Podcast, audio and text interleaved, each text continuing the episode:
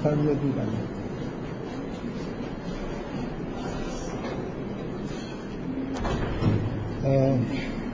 از امروز قرار شد که در مورد سوره حج بحث بکنم من اولش می‌خوام یه خورده کلا توضیح بدم که کاری که قرار انجام بدم چیه. حالا برو از اینکه خود سوره رو به طور طبیعی بررسی می‌کنم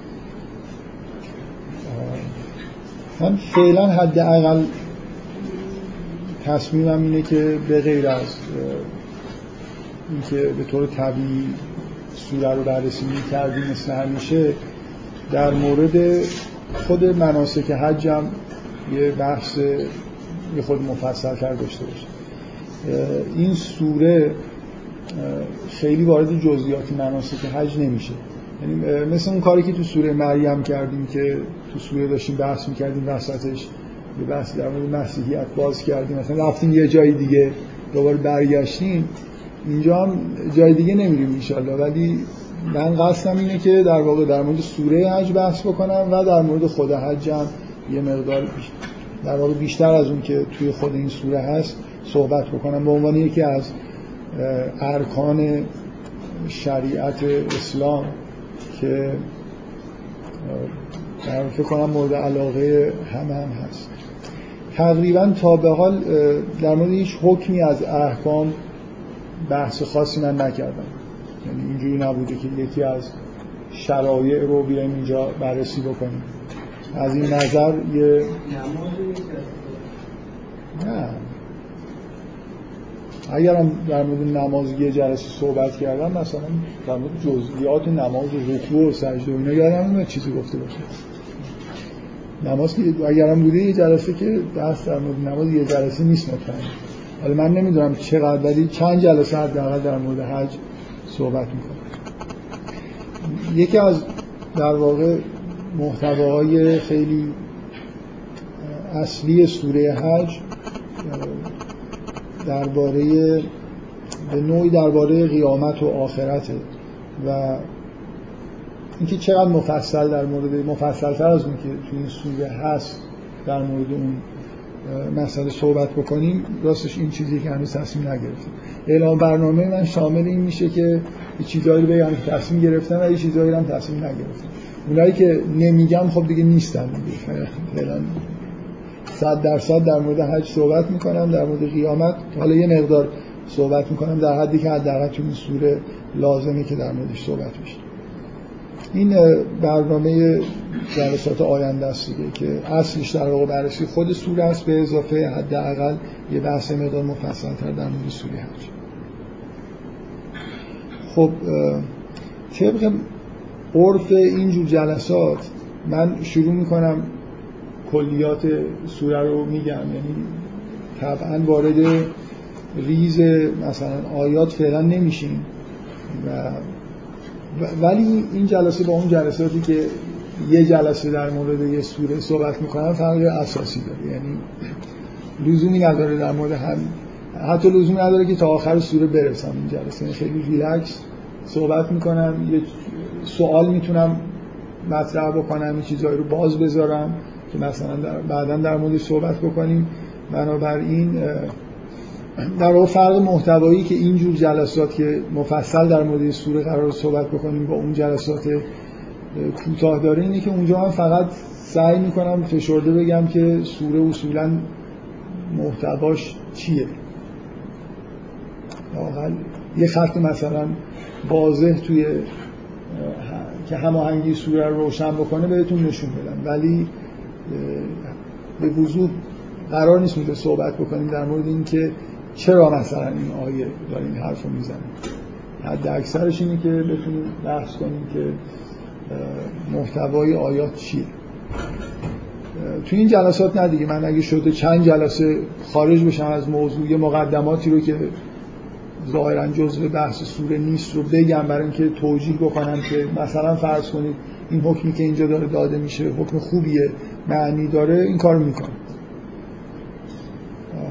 مثلا نمونهش در جلسه قبل من سعی کردم توضیح بدم که تو سوره ماعده مسئله قربانی کردن به عنوان ما به ازای حلال شدن گوشت مثلا حیوانات معنی داره. اونجا داره در موردش صحبت میشه. ولی اینکه حالا چقدر اینا ارتباط خوبی با هم دارن یا ندارن چیزی نبود خونده در موردش بحث بکنیم. ولی تو سوره حج می‌تونیم در موردش بحث بکنیم برای اینکه اینجا هم دوباره همون مسئله مناسک حج قربانی در ازای مثلا شکر گذاری برای بهیمت حلال شدن بهیمت الانعام هست. خب این فضای کلی بحثایی که داریم واردش میشه بذارید پس از الان شروع بکنم از اول سوره.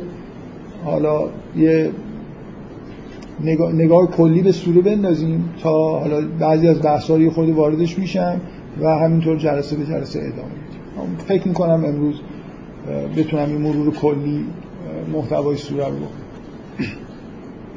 خب سوره حج با سوره حج اسمش سوره حجه برای خاطر اینکه وسط های سوره یه دو صفحه از سوره اختصاص داره به بیان حج سوره کلا ده صفحه است. دو صفحه میشه چهل درصد. 20 درصد. شما گفتن چهل درصد از کجا بود؟ ده صفحه هست دیگه. دو صفحهش ببینیم که محاسبه بکنیم میشه خب اسم سوره در واقع از اونجا گرفته شده که اذن حجی که به حضرت ابراهیم امر میشه مسئله بنای کعبه تعیین مکان کعبه توی این سوره اومد. ولی سوره به وضوح با مسئله قیامت شروع میشه با یه تصویر بسیار هولانگیز که از هولانگیز ترین مثلا تصاویر قیامت شده تو کل قرآن باشه. با توجه به اینکه تصویر میشه و بعد تاثیر وحشتناکش روی آدم هایی که ناظر مثلا اون صحنه هستن هم بیان میشه. برای همینه که بیشتر از تصویر کردن خود اون صحنه ها هول انگیز مثلا شما یه خیلی جاها در وصف قیامت می‌بینید که مثلا تصاویری هست از اینکه خورشید می‌گیره کسوف پیش میاد مثلا ماه می‌گیره ستاره ها نمی‌دونم نظمشون از بین میرن و خیلی چیزهای دیگه. دریاها دچار سونامی میشن به اصطلاح. آبشون مثلا بالا میاد و معمولا تو اون سوره ها اینجوری نیست که حالت مردمی که دارن این تصاویر عجیب رو در تصاویر که در خود اون واقعیت رو می‌بینن رو بهش اشاره بکنن در واقع هول انگیز به این دلیله که اون هولی که ایجاد می‌کنه رو اینجا به سراحت داره آیات بیان می‌کنه. برای همینه که یه تأثیر خود هول انگیز روی آدم می‌ذاره. سوره در واقع شروع میشه با دعوت همه مردم به تقوا و نشون دادن این صحنه ها که اگه تقوا نداشته باشی در حال ما دچار یه همچین مشکلی در آینده می‌تونیم نوع بشر در واقع همچین آینده در انتظارش هست. یه روز قیامتی هست و زلزله هست و اینکه همه چیز به هم میریزه و مردم در حدی تاثیر قرار می‌گیرن که به نظر میاد مستن در حالی که مست نیستن. ولیکن نه عذاب الله شد نتیجه شدت عذاب. این اولین در واقع تصویر این اولین آیات این سوره است. که با تصویر کردن زلزله و حول روز قیامت که توی این سوره بیشتر با عنوان ساعت ازش یاد میشه. دنیای دنیایی که بعد از این دنیا در واقع میاد آخرت و اتفاقایی که در شروعش میفته اینا توی قرآن اصطلاحات متعدد در موردش وجود داره که هیچ کدومشون به یه چیز اشاره نمی‌کنن. هر کدومشون انگار به یه جنبه ای از ماجرا اشاره می‌کنم به طور کلی در مقابل دنیا مثلا واژه آخرت هست و که خیلی زیاد فرکانسش در تواتر اومدنش توی قرآن خیلی زیاد ایمان به آخرت به طور مداوم در قرآن ذکر میشه که مثل ایمان داشتن به خدا و در واقع درک توحید ضروریه. یه مثلا از واژه های دیگه ای که وجود داره مثلا واژه قیامت که ترجمه خوبی به فارسی می‌تونیم بکنیم. چون از ریشه قیامه رستاخیز ترجمه خوبی برای قیامت توی زبان فارسی. آخرت هم که ما همینجوری دیگه آخرت میگیم. آخرت هم یه جور هم به معنای پایان و هم دیگر یعنی مثلا انگار از جهان دیگر داریم صحبت می‌کنیم در مقابل این دنیا که توش هست. واجه های دیگه مثلا واژه حشر داریم که به جمع شدن مردم در روز قیامت اشاره می‌کنه. یوم الحشر مثلا هست. یعنی اینکه همه آدمایی که در طول تاریخ اومدن اینا در روز قیامت جمع میشن برای داوری. و همینطور خیلی واژه ها هست. واژه‌ای که اینجا زیاد بهش ارجاع داده میشه ساعته. ساعت به معنای سعی به معنای شتاب کردن مثلا. و ساعت اگه بخواید ترجمه بکنید شاید بشه گفت مثلا شتابنده. این چیزی که انگار با سرعت داره به طرفش شما میاد. و شما به زودی بهش می‌رسید. نوع بشر حداقل به زودی برش می‌رسید. توی اصطلاح ساعت توی قرآن یه ظرافتی وجود داره که هم برای, برای یه فرد ساعت می‌تونه معنای مرگ خودش باشه برای نوع بشر می‌تونه معناش قیامت باشه. ما هممون در به سرعت داریم به مرگ نزدیک میشیم که یه جور ورودمون به دنیای دیگه است. و جهان هم به طور کلی داره به به طور با شتاب داره به سمت پایان خودش میره. در حال اون چیزی که تو این سوره در واقع مرتب واژه‌ای که استفاده میشه واژه ساعت که اینجا شروع در واقع سوره با عبارت یا ایها الناس تقوا ربکم ان زلزله الساعه شیء عظیم. به انسان ها به مردم خطاب میشه که تقوا داشته باشید که زلزله, زلزله ساعت چیز بزرگی. و بذارید از همین الان از این اولین واژه‌ای که در واقع توی این سوره هست یه نکته رو شروع بکنیم که فکر می‌کنم خیلی مهمه توی بحثی که حالا در ادامه می‌خوام انجام بدم. سوره هشت توش مرتب واژه ناس میاد. خیلی زیاد. نسبت به مثلا حجم سوره شاید, شاید فقط سوره خود سوره ناسه که بیشتر از این سوره ناس داره. نه که از تعداد منظورم از نظر چگالی. این چیزیه که آیه عبدالعلی بازرگان برای همه سوره حساب می‌کنه.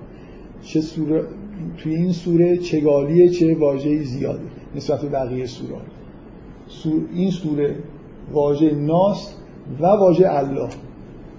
توش فوق العاده به طور چگال به کار رفت.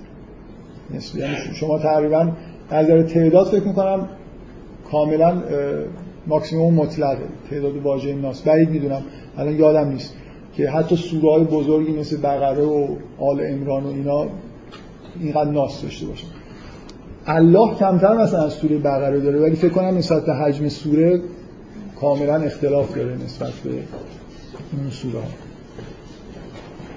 خب من تا به حال فکر می‌کنم اینو توی سوره که بررسی کردیم همیشه اینجوری بوده که تکرار زیاده واژه به محتوای اصلی سوره ارتباط داره. مثلا توی سوره نون دقیقا واژه بیته که چگالی خیلی بالایی داره نسبت به کل سوره های قرآن و واقعا سوره نور درباره خانواده است.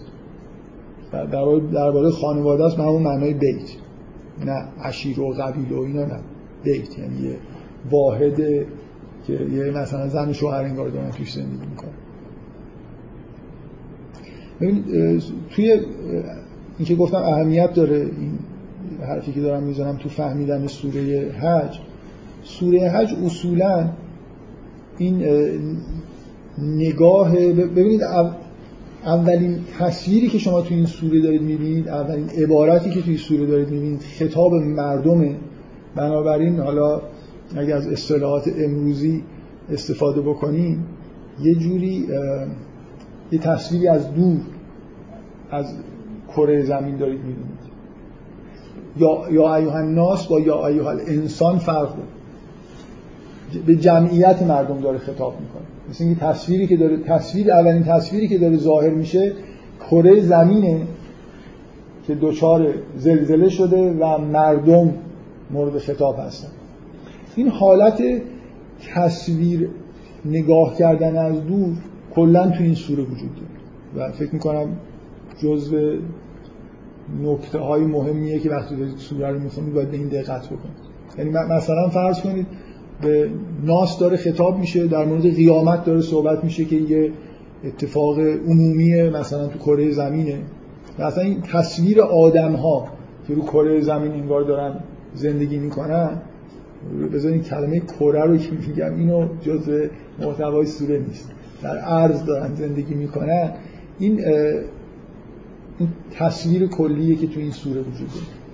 شما مثلا فرض کنید داستان پیامبران یه جایی تو این سوره بهش اشاره میشه.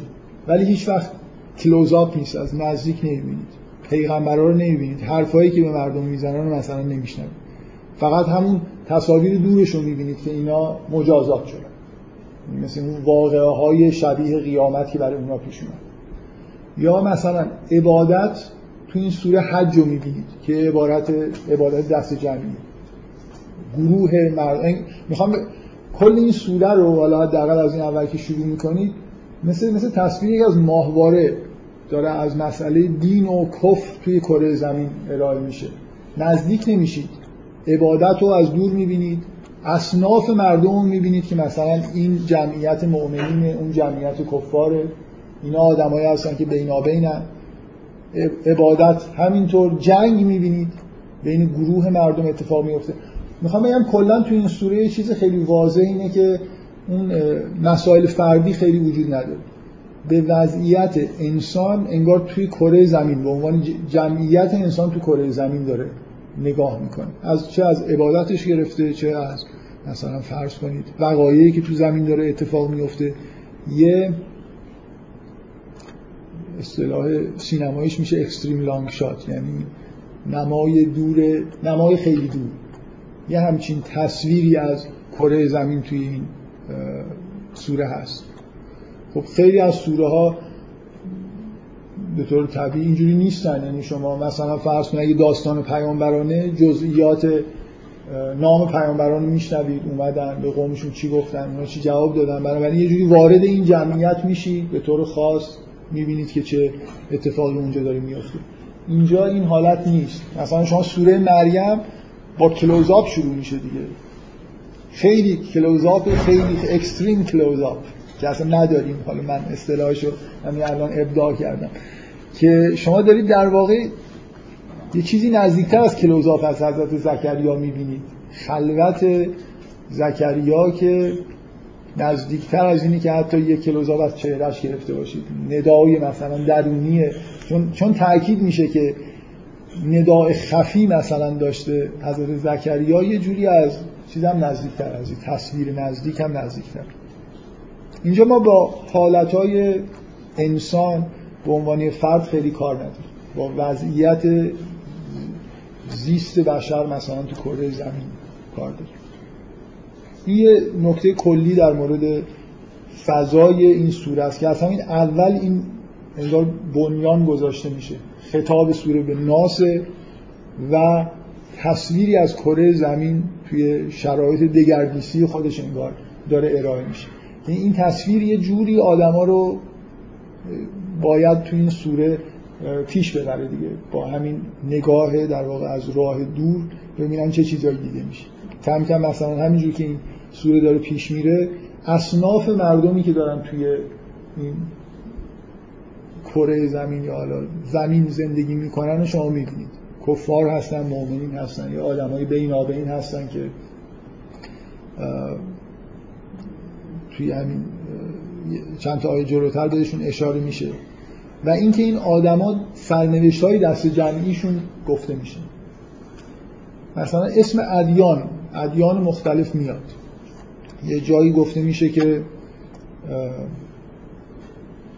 ان الذين آمنوا والذين هادوا والصابئین والنصارى والمجوس والذين اشركوا با جزئیات بیشتر این دو تا حداقل سنف اونایی که به دین ایمان دارن و اونایی که به دین ایمان ندارن اسم ادیان در مقابل کسایی که مشرک هستن میاد.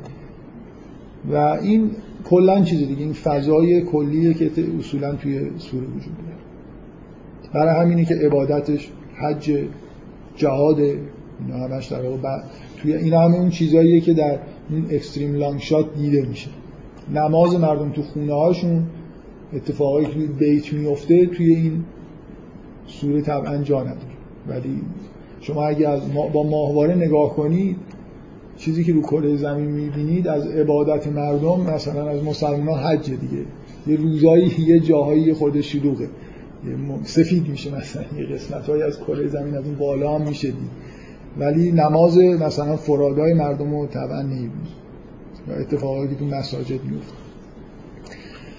خب این براش من با توجه محتوای سوره دارم سعی می‌کنم بگم که این آیه کوبنده اول هم از نظر محتوا که موضوع در واقع قیامت رو و سرنوشت انسان ها رو انسان هایی که رو کره زمین زندگی می‌کنن رو دیگه واقعا من نمی‌تونم دارم سعی می‌کنم مثلا نگم کره زمین ولی دیگه عادت کردیم. زمین توی قرآن اگه چیز نکنید اگه به اصطلاح سوء تفاهم براتون ایجاد نشه زمین زمینی که توی قرآن هست حالت کروی نداره. در این چیزی که از زمین دیده نه, نه اینکه در قرآن زمین مسطح باشه. یا مثلا این, این چیزی نیست که موضوع بحث قرآن نیست. زمین حالت فرش زیر پا رو داره. حالا می‌خواد یه خود انحنا داشته باشه یا نداشته باشه. وقتی از عرض صحبت میشه یعنی اون چیزی که زیر پای ما هست. هم مثل فرش زیر پای ماست و همین که شباهت زیادی به سفره داره. برای اینکه هی از توش توش غذا میچینن ما می‌خوریم مثلا. این حسی که از عرض هست می‌خوام بگم شما الان وقتی میشنوید نه وقتی میگم کره زمین شما یه چیزی در آسمان تو نظرتون میاد. از دوران ابتدایی دیگه تصویری دیدید. این اون تصویری که تو قرآن هست نیست. از اون چیزیه که زیر پای ماست. معنی نداره اصلا بحثی نداریم. کره یا مسطحه. شما احتمالا می‌دونید که شاید هم نمی‌دونید که اعتقاد به کروی بودن زمین خب اعتقاد خیلی قدیمیه. یعنی شما تقریبا کسی حکیمی نبود که بگه که زمین مسطحه حداقل از ارسطو به بعد جزو بدیهیات بود که زمین کروی و بنابراین من می‌خوام بگم ولی بحث مسطح بودن و کروی بودن اصلا چیزی که ما بهش میگیم ارز یعنی اون چیزی که زیر پای ماست. که ویژگیاش شباهتش به فرشه یه جورایی برای زندگی مناسبه راحت راه میریم. مثلا سیخ نداره که مثلا نتونیم روش راه بریم. فرش یعنی یه چیزی که زیر پای ما انگار پهن شده سفت به اندازه کافی. اینا, اینا صفات عرض توی قرآن. و مخصوصا اینکه حالت قرآن بارها روی این تاکید می‌کنه که حالت سفره داره اگه ترجمه متداول از اون آیه‌ای که تو سوره نازعات هست که میگه ول ارزو بعد ذالک دهاها درست باشه که دهاها به معنای غلطاندنه اگه این ترجمه درست باشه پس اونجا به ارز به عنوان یه جرم سماوی مثل یه کره داره اشاره میشه چیزی که قابل غلطیدن ولی اصولا حالا من خیلی این ترجمه رو مطمئن نیستم که درست باشه. اصولا زمین با آسمان توی قرآن قاطی نمیشه. نمی‌دونم منظورم از این حرفا می‌فهمید وقتی حرف از اینقدر گفتم کره زمین مجبور شدم که توضیح بدم که عرض توی قرآن اون چیزیه که زیر پای ما قرار داره. و ویژگیاش اینجوری در واقع بیان میشه. نه یه جرم سماوی که بین مثلا سایر. ما ما وقتی میگیم کره زمین کره زمین یه چیزیه یه شیء در منظومه شمس.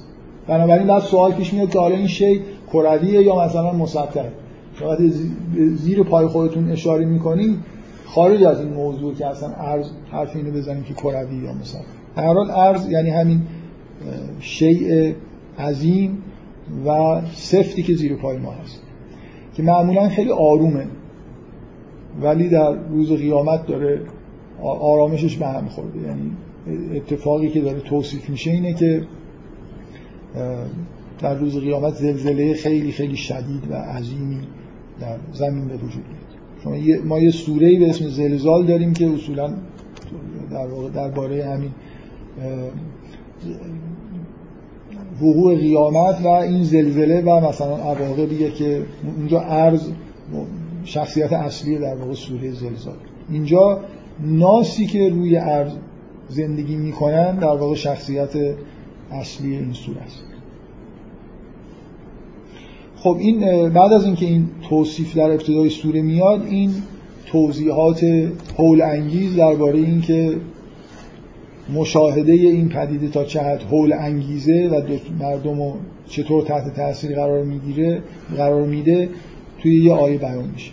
توصیفی که از حالت مردم هست اینه که میگه وقتی که می‌بینید یوم ترامنه ها تسهل و کل مرزعت اما ارزعت هر شیر دهنده یعنی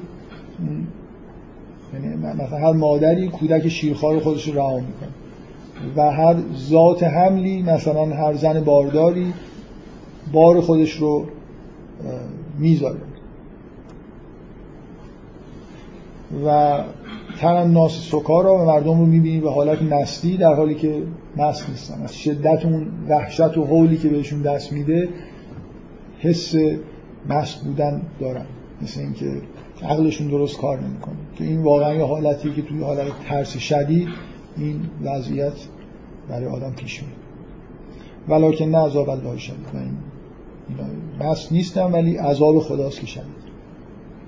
خب این در سوره باز میشه با مطرح کردن خطر عظیمی که مردم اگه تقوا نداشته باشن در واقع مردم رو تهدید می‌کنه.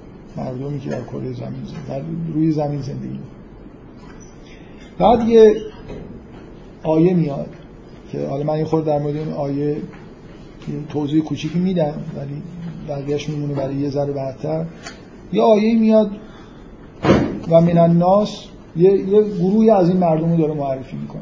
یه گروهی از این مردم هستن و من الناس من یجادل فی الله به غیر علم کسانی هستن که درباره خدا بدون علم مجادله می‌کنن و یتبع و کل شیطان مرید و از هر شیطان مثلا پلیدی تبعیت می‌کنه. من خیلی وارد جزئیات مثلا واژه ها و مگر اینکه یه جوری لازم باشه محتوای آیه معلوم بشه ولی یکی دو جا فکر کنم لازمه که بحث لغوی بکنه خب این آیه که مثل یه جمله معترضه است که شما طبعا انتظار دارید که خب ادامه پیدا کنه دیگه. از, از این مردمی که میبینیدشون که در قیامت دچار همچین حالاتی میشن کسانی هستن که مجادله می‌کنن در درباره خدا بدون علم. خب ادامهش اینه که مثلا می‌تونه اینجوری ادامه پیدا بکنه که خب یه گروه دیگه هستن ولی اونا ایمان دارن. بعد مثلا گفته بشه که خب اون گروه اول مجازات میشن این گروه دوم مجازات نمیشن. این یه سناریو برای اینکه این آیه ادامه فکر کنید بقیه‌اش نمی‌دونید. آیه اولو شنیدید آیه دومو شنیدید. حالا انتظار دارید که یا این گروه که داره مشخص میشه گروه های دیگه هم کنارش گفته بشه یه جوری بس بسته بشه. یا مثلا دیگه چه انتظاری می‌تونید داشته باشید. که همینجا حداقل گفته بشه که من الناس کسایی هستن که مجادله می‌کنن به غیر این اینا تو اون روز مثلا این وضع خیلی بدی دارن ولی کاملا این آیه اینجا رها میشه و یه جوری دوباره ادامه اون حرفی که از اول سوره شروع شده بود میاد میگه اگر این کنتون فی ریب من البس این آیه دومی رو حذف کنید آیه سوم رو حذف کنید این آیه چهارم ببخشید آیه, آیه سوم و چهارم است آیه چهارم اینه که توضیح میده که یتب و کل شیطان مرید کتب علیه واجب شده بر شیطان که هر کس ازش پیروی بکنه گمراهش می‌کنه و به سمت عذاب سعیر میبردش این این آیات میاد. بعد یا ایها الناس ان کنتم فی ریب من البعث که این مثل ادامه همون آیه اول اول و دوم این سوره است دیگه. اگه این دوتا آیه رو از اینجا بردارید بچسبونیدش به آیه پنجم بچسبونید به بالا ادامه خوبیه درسته؟ بعد این آیه هم ادامه خوبی داره اگه بیاریدش آخره. دارم دارم جابجا می‌کنم کم دیگه کار به اینجا رسیده. آیه هشت نگاه آیه هشت نگاه کنید. آیه هشت میگه و من الناس من یجادل فی الله بغیر علم ولا هدن ولا کتاب منیر ثانی اجبهی بعد ادامه میده و من الناس من یعبد الله علی حرف.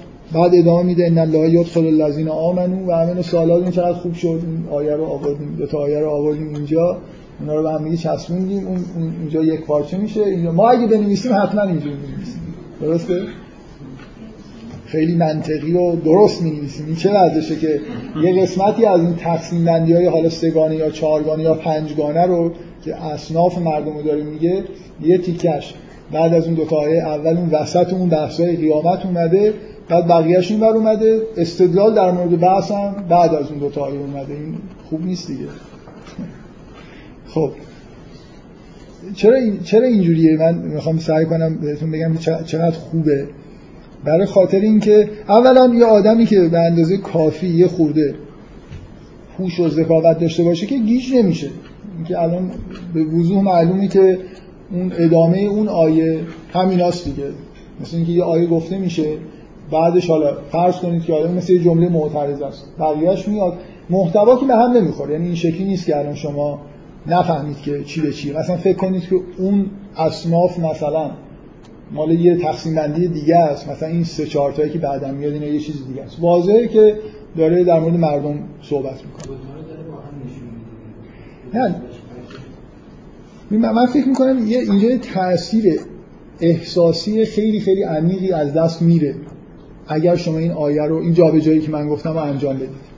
یعنی بعد از اون تصویر هول انگیز که مردم دچار اون قیامت شده ذکر کردن اینکه یه عده آدم اینجا تو این زمین هستن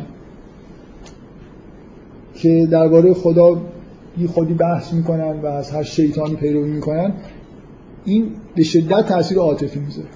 این من منظورم میفهمیدم. این حیف این تاثیر از دست بره ببین با, با نامرتب کردن یعنی یه خود جلو آوردن این آیه چیزی از دست نمیره از نظر منطقی. شما بلافاصله این تقسیم بندی رو بعدا می‌بینید فقط این شروعش انگار یه خورده جلو افتاد. شما اگه این آیات رو بدون این دوتا آیه بگید استدلال در مورد اون تصاویر بعدی یا ایها الناس این کنتم فی ریب من البس خب خیلی تصاویر خوبی هستن دیگه. در مورد رشد مثلا انسان در جنین صحبت می‌کنه در مورد باران صحبت می‌کنه و اون حالت حول و ولای اول سوره دیگه از بین میره. وارد بحث منطقی مثلا استدلالی شده شما کنار هم گذاشتن تصویر هولانگیز قیامت با یه آدمای گناهکاری که پیرو شیطان هستن یه تأثیری در واقع روی خواننده می‌ذاره که اگه این جایی رو انجام بدید از بین میره یعنی شما همین که این زلزله عظیم رو دارید می‌بینید و این حالت وحشتناکی که مردم دست داده و بعد بین این همین مردمی که الان اینجا هستن یه عده اینجوری بودن اینجوری زندگی کردن که در مورد خدا مجادله کردن از شیطان پیروی کردن و اینا سرنوشت بدی دارن. این زلزله براشون زلزله خوشیومی نیست. اینا در واقع روز عذاب کشیدنشون رسیده. من می‌خوام حتی اینو بگم که بعضیا سعی می‌کنن بگن که این سنف اول که اینجا اومده فرقش با اون سنف دوم که میگه دوباره میگه و من الناس من یجادل فی الله به غیر علم ولا هدن ولا کتاب منیر که فرقش با این آیه اینه که اینجا میگه و من الناس من یجادل فی الله به غیر علم تا اینجاش عین همه. اینجا میگه و یتبع کل شیطان مرید اونجا میگه بلا هدن ولا کتاب منیر. اینجا اولین باری که این جمله میاد اینه که اینا از هر شیطان پلیدی پیروی می‌کنن. دومیش اینه که اینا کتاب منیری مثلا ندارن. یه عده سعی کردن بگن که این دو سنف با هم دیگه چه فرقی دارن. مثلا یه فکر می‌کنم مجمع البیان اینجوری بیان می‌کنه که سنف اول مقلدین هستن سنف دوم مقل... مقلدین هستن. ببخشید درست گفتم. یعنی سنف اول اونایی که پیروی دارن می‌کنن سنف دوم اونایی که چون میگه که ثانیه اتفهی لیوزل لن سبیل الله اینا اون آدمای رهبرایی هستن که مثلا در حال گمراه کردن دیگران هستن. من فکر می‌کنم که لزوم نداره این دو تا سنف و دو تا سنف بگیرید. اگه این بیان منو پذیرفته باشه. یعنی می‌تونست می‌تونست این آیه و من الناس من یجادل فی الله بره. همون جایی که اون که نشسته تا اون جایی که منطبقه بشینه مثلا و یتبع کل شیطان مرید هم ادامه ادامهش بیاد. اینا همون کفارن. اینا آدمایی هستن که ببینید من, من می‌خوام بگم که اینجا اینکه چهار, چهار تا و من سه تا و من ناس داره و یه دونه هم که مؤمنین هستن. بنابراین به نظر میاد حداقل چهار سنف نام برده شده. بعضیا اون سنف دوم رو هم دو تیکه می‌کنن میگن پنج سنف. به نظر من اینا همون سه تا سنف اول سوره بقره است. یعنی کفارن که دو بار در واقع ذکر شدن و من الناس من یجادل فی الله به غیر علم و الذین فی قلوب مرض هستن که و من الناس من یعبد الله علی حرف که به وضوح همون ویژگی های منافقین و الذین فی قلوب مرض رو دارن و مؤمنین اینکه یه دفعه تو این سوره تقسیم بندی ناس به چهار یا پنج برسه نکته جالبی نیست و به نظر من از ظاهر آیات هم اصلا اینجوری بر نمیاد. فقط اگه بپذیرید که این پیش دستی که اون و من ناس می‌کنه به دلیل که اون تاثیر خاص حیفه که از دست بره. مثل اینکه یه بار میاد شما تو ذهنتون یه چیزی حک میشه یه دسته از مردم که گناهکارن و در واقع مستحق عذاب هستن بعد از این واقع قیامت و آینده بدی دارن. برای اینکه از شیطان پیروی کردن. همینا در واقع یه مقدار دستاشون مجردن میاد. تکمیل میشه بحث در موردشون و بعد یه دو تا دسته دیگه هم داره ذکر میشه. فقط مسئله یه جور در واقع جلو رفتن دو تیکه شدن آدمایی که در مورد حالا یه نفرم می‌تونه بگه خب اینا مثلا اگه مجموع بیان بپذیری هر دو تا دستو کفارن. حالا مثلا کفار مقلدین دارن و مقلدین دارن. به هر حال تقسیم بندی چهارگانه و پنجگانه اینجا وجود نداره. این همون تقسیم بندی سگانه معمولی قرآن. که شما قبلا هم دیدید اول سوره بقره هست اول سوره آل عمران هست. اینجا به نحو دیگه ای داره بیان میشه. خب پس آیه طولانی ششم به اضافه آیه هفتم و هشتم قبل از اینکه ببخشید آیه پنجم ششم و هفتم قبل از اینکه به آیه هشت برسه که دوباره میگه و من الناس من یجادل الله. اینا آیاتی هستن که اینجوری در واقع شروع میشن که حالا اگر تردیدی در بحث داری بحث هم باز دوباره مسئله یکی از واجه های قرآنی در مورد آخرت که به برخواستن مثلا مردم دوباره زنده شدن مردم اشاره می‌کنه. سر برآوردنشون از از قبور این الله مثلا یبعث و من فی القبور انسان ها دوچار بحث میشن بعد هش انجام میشه بعد مثلا فرض کنید در موردشون قضاوت میشه بعد از داوری به اصناف چندگانه که حالا دوگانش اصلا ساده تره به بهشت و جهنم رفتن در واقع حکم داده میشه در موردش. خب این آیات آی آیاتی که از آیه پنج شروع میشه این سه تا آیه حالت استدلال داره. اگه تردیدی دارید در اینکه بحثی وجود داره به این چیزا نگاه کنید. اولین قسمت در واقع آیه پنج میگه که انا خلقناکم من تراب ما شما رو از خاک اینکه دوباره از خاک خاک میشید و دوباره از خاک برمیاید از این نظر طبیعی به نظر می‌رسه که شما یه بار قبلا از خاک خلق شد. انا خلقناکم من تراب شما رو از خاک خلق کردیم بعد من نطفت من علقت من مزغت لنبین لکم و نقر فی الارحام توصیفی از مراحل در واقع رشد انسان از نطفه تا اینکه به صورت طفل به دنیا میاد به بلوغ می‌رسه به تبلغ و اشد نکن و منکن من یتوفا و منکن من یرد به اله و بعضی قبل از اینکه به پیری برسن میمیرن بعضی به پیری اله ارزل العمر می‌رسن ارزل العمر یعنی همین آلزایمر که خودمون فیلم. لکی لا یعلم من بعد علم شیئا کلمه آلزایمر از همین ارزل العمر گرفته شده.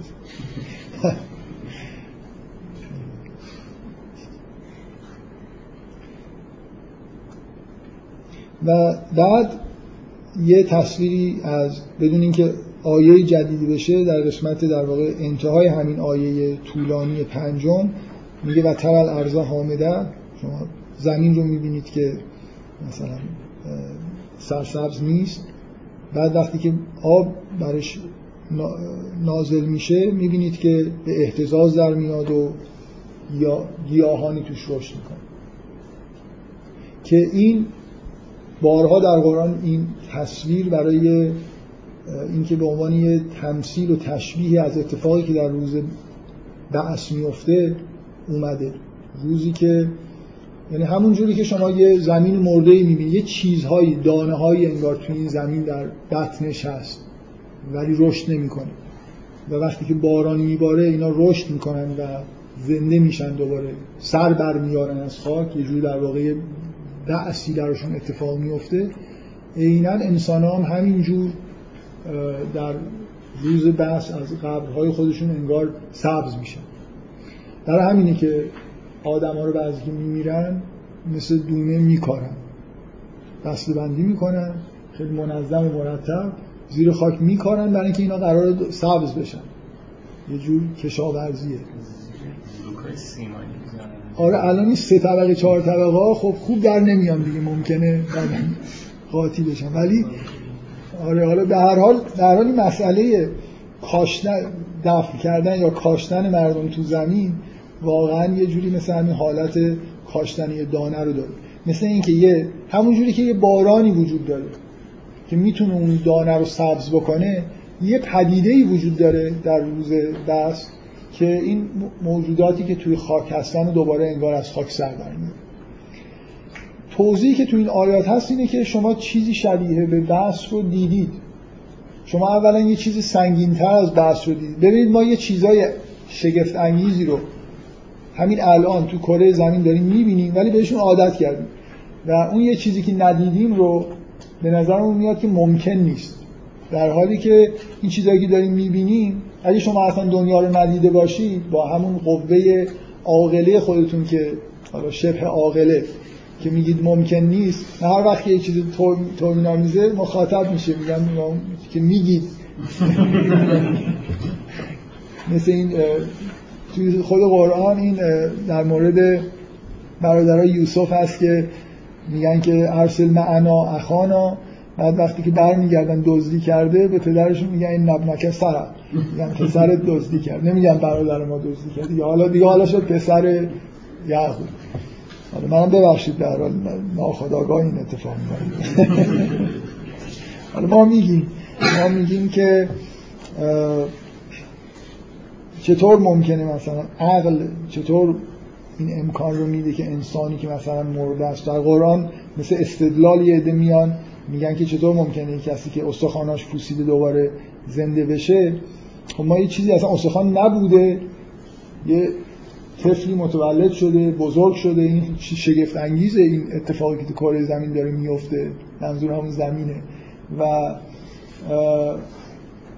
اینکه از هیچی در واقع مکانیسمایی وجود داره که یه انسانی به وجود میاد و بعد میمیره قطعا این پدیده عجیب و غریب تریه اگه ندیده بودید از شما میپرسیدن که کدوم این دوتا محتمل تره یکی اینکه اصلا از هیچی یه انسان به وجود بیاد یا اینکه این یه بار به وجود اومد از بین بره دوباره به وجود بیاد. خب معلومه دیگه دوباره به وجود اومدنش خیلی به نظر میاد محتمل تره تا اینکه از هیچی یه موجود خلق بشه. بنابراین این آیات اولا اشاره می‌کنن به اینکه شما یه پدیده مشابه حتی عجیبتر رو در مورد خلقت خودتون دیدید شما یه بار خلق شدید بنابراین بحثتون طبعا ساده تره فقط مسئله اینه که بحث ندیدید بنابراین مسئله عقلی نیست مسئله حسیه. عادت نداریم. اینو مشاهده نکردیم نه اینکه عقلمون چیزی بهمون میگه. عقلمون در این دنیایی که اون اتفاق افتاد قطعا عقلمون باید به ما بگه که خب این اتفاق هم می‌تونه بیفته. تا به حال مثلا نیفته. و نکته دومم این که شما باز یه چیز مشابه اینکه از یه زمین ظاهرا مرده با یه دیده طبیعی که بارانه طبیعی که میگم یعنی چیزی که در طبیعت اتفاق میفته نه طبیعی به معنای معمولی. باران اومدن خودش خیلی پدیده عجیب و غریبی باز ما بهش عادت داریم اینکه از بالا مثلا آب میپاشن رو کره زمین چیزای سبز میشه اینا اتفاقای بی نهایت شگفت انگیزی اگر شما یه نفر از کره دیگه بیاد این چیزا رو ندیده باشه واقعا شاخ در میاره این چیزا رو ببینه که اصلا این چجوری ممکنه یه همچین اتفاقای شگفت انگیزی. حالا ما چون فکر می‌کنیم که مکانیسماشو فهمیدیم یه جورایی به نظرمون میاد که ساده است. اگه نفهمیم. یه تصور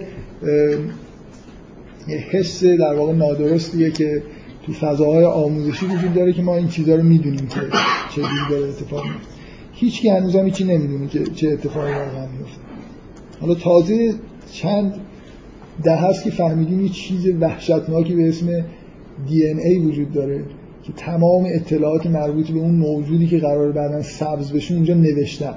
با کد مثلا binary نه با کد چارتایی و هنوز هم این که واقعا چه اتفاقایی میفته من یه خود ژنتیک بخونم من یکی از اتفاقای جالب زندگی مثلا خوندن ژنتیک بوده از اینکه شاخه از دانشه که واقعا شگفت انگیز خیلی حیف توی دوره زندگی می‌کنید که این چیزها رو بشر یه چیزایی فهمیده.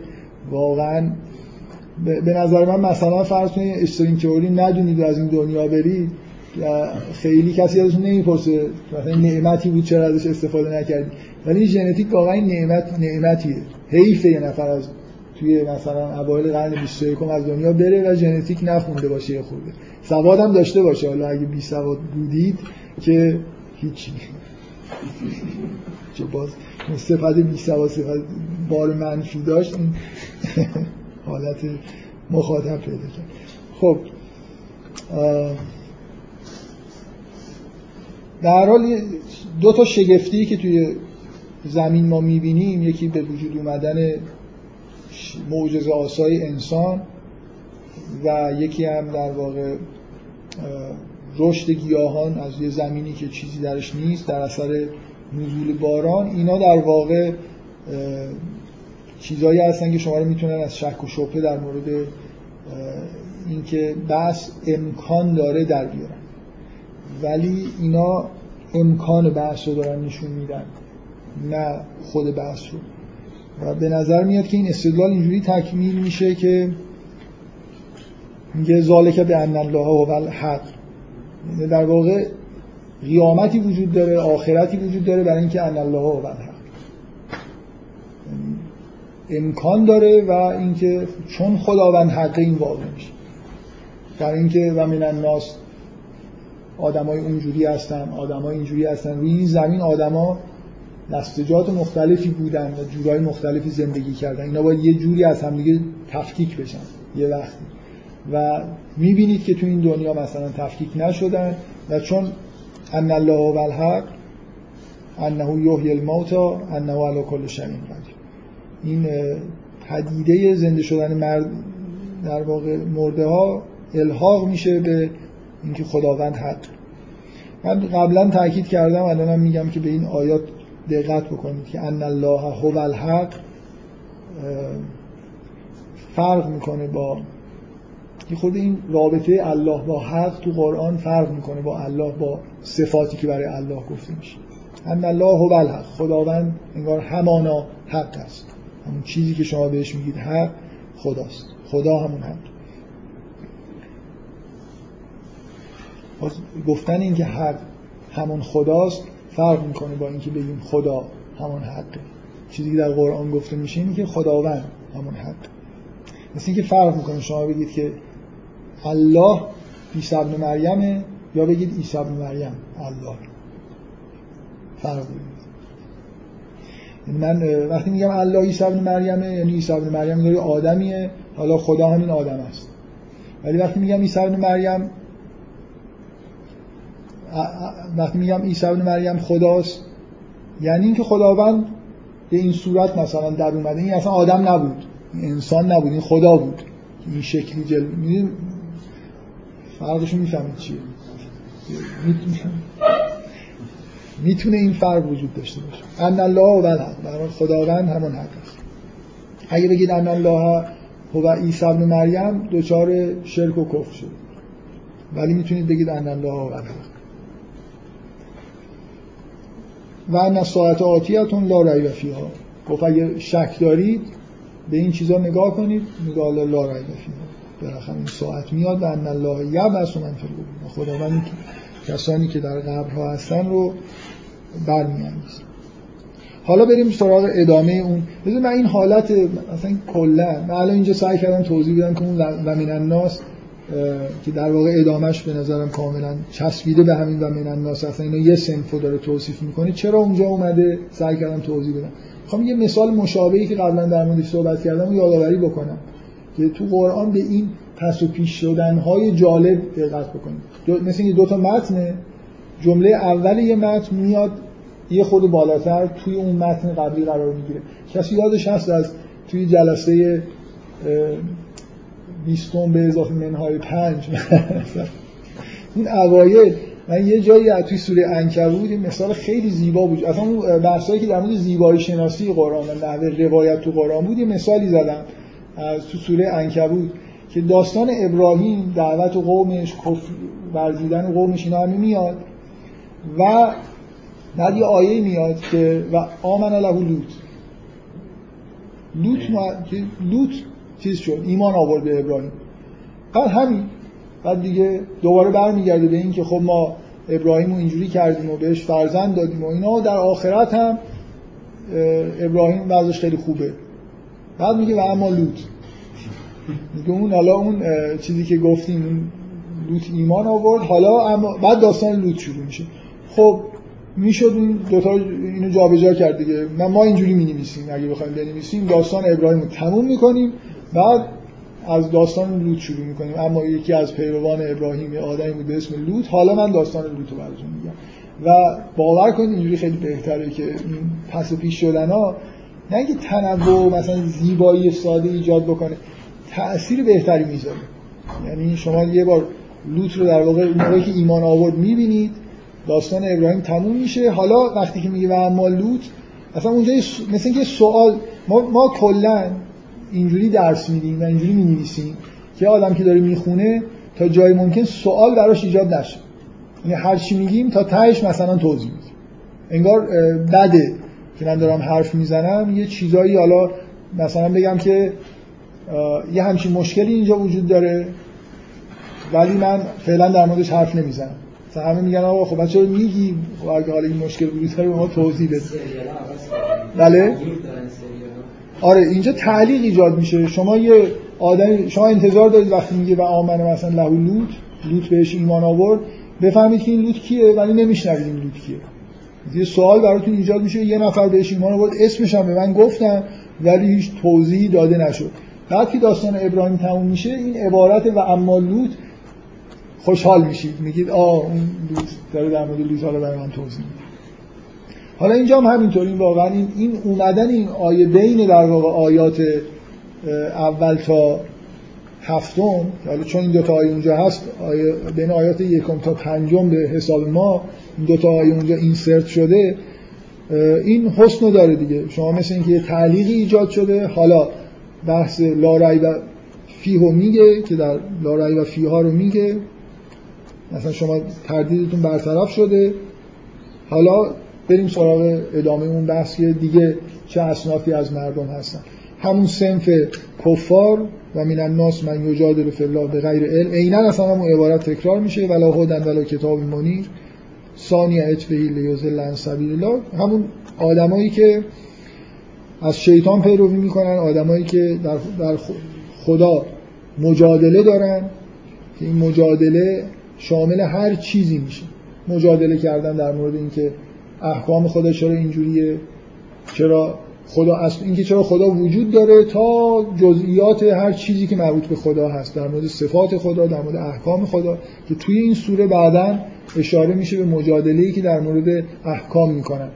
که نمونه واضح مجادله که اینجا در موردش هست مثالش در واقع تو این سوره هست. این که اصلا یه نفر بپرسه مثلا فرض کن چرا؟ بپرسه به معنای مجادله کردن نه اینکه سوال بکنه که بفهمه چرا.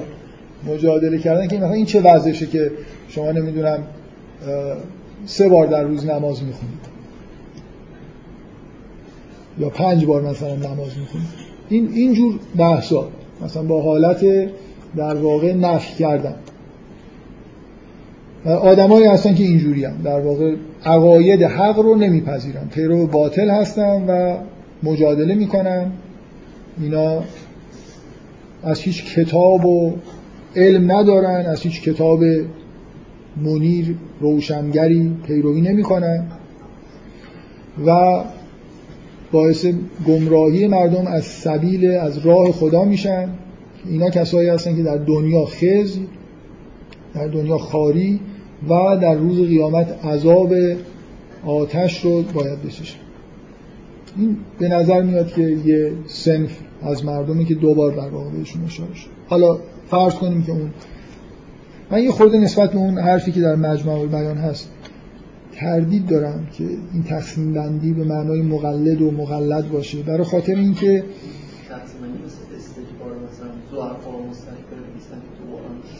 آخه ببینید و یتبع او کل شیطان مرید مستکبرین از شیطان مرید دارن پیروی می‌کنن. اگه می‌گفت که مثلا می‌دونی مسئله تو آیات اولی نیست که اینا تبعیت می‌کنن از مردم. از مردم دیگه ای تبعیت می‌کنن که حالت مستضعفین و مستکبرین پیدا بکنن. آدم گمراه داره از شیطان پیروی می‌کنه دیگه. اینا از پیرو... اولیا پیروان این دومیان پیروان شیطان. و چون پیرو شیطانان مردم رو گمراه می‌کنه. حالا فعال بودن منفعل بودن این چیزی میشه گفت. برای اینجا چون سراحتا بعدش میگه که اینا از مردم و از راه خدا گمراه می‌کنن حالا شاید بشه گفت که یه تفاوتی هست. در هر حال اینا یه سنفن و عاقبت بدی هم دارن. اینجا به دو سنف نظر من اشاره اما بعدا و من الناس من یعبد الله علی حرف اینا یه کسای دیگه هستن. اینا خداوند رو حرف مثلا یه جوری شاید به فارسی بخواید ترجمه بکنید لبه مرز باندری چون یه ریاضیدان اینجا نشستن هندسیدان هستن کلمه باندری به ذهنم نیست. اینا در مرزها هستن دیگه مثل اینکه یه خورده این برن یه خورده اون برن یعبد الله علی حرف فین اصابه و خیر اطمئن نبی اگه بهشون خیر برسه حالت اطمینان پیدا می‌کنن. این اصابت و فتنتون غلب علی وجه اگه شر بهشون برسه اونوری میشن این مثلا شبیه همون توصیفیه که مزبزبین بین ذالک لا اله ولا لا نه این وری نه اون وری یه جوری بینابین هستن. و اینکه همه توصیفایی که در موردشون هست همون توصیفات مربوط به الذین فی قلوبهم مرض هست. اینا کسایی هستن که جو توی مؤمنین هستن ولی واقعا ایمان نداره ایمان واقعی نداره بعد میگه که ذالک اول خسران المبین. اینا ید او من دون الله ما لا یضره ولا ینفع اینا از غیر خدا به چیزهایی رو مثلا می‌خونن و امید دارن که بهشون ضرر و نفعی نمیرسونه. ذالک و زلال ید او کسانی رو می‌خوانند که ضررشون نزدیکتر از نفعشون. لبئس المولا و لبئس العشیر. مثلا فرض کنید اینا امید به کفار در شما در مورد الذین فی قلوبهم مرض و منافقین می‌بینید. اینا به کفار مثلا یه امیدهایی دارن. ازشون از مردم دیگه مثلا انتظاراتی دارن. این منظور از یدعو من دون الله لزوما نیست که فکر کنید اینا بت پرستن شاید این شبهه بی... بعضیا به این دلیل اینو یه سنف جدید می‌دونن. مثلا این اشاره به مشرکینه. فکر می‌کنم این اشاره ادامه همون آیات بالاست. یعنی و من الناس جدیدی نیومده. همون هایی که در علا حرف هستن ید او من دون الله ما لا یضره و لا ینفع و ما لا ینفع. در واقع لزوما این دعوت غیر خدا شرک جلی دعوت بت نیست. از به آدم هم امید بی خود داشته باشید. به کفار مثلا امیدی داشته باشید ارتباطی باشون داشته باشید ولایت و کفار رو پذیرفته باشید. اینا همه در واقع صفات الذین فی قلوبهم مرض و منافقینه و با این چیزهایی که اینجا گفته میشه در واقع سازگار. و نهایتا ان الله یدخل الذین آمنوا و عملوا الصالحات جنات تجری من تحت الانهار ان الله یفعل و نهایتا ذکر میشه که کسایی که ایمان آوردن و عمل صالح انجام میدن اینا به جنات و تجری من تحت الانهار می‌رسن. خب اولین آیه‌ای که یه جور آیه پیچیده ایه احتیاج بحث داره. طبعا من امروز نمی‌خوام در مورد این آیه بحث بکنم.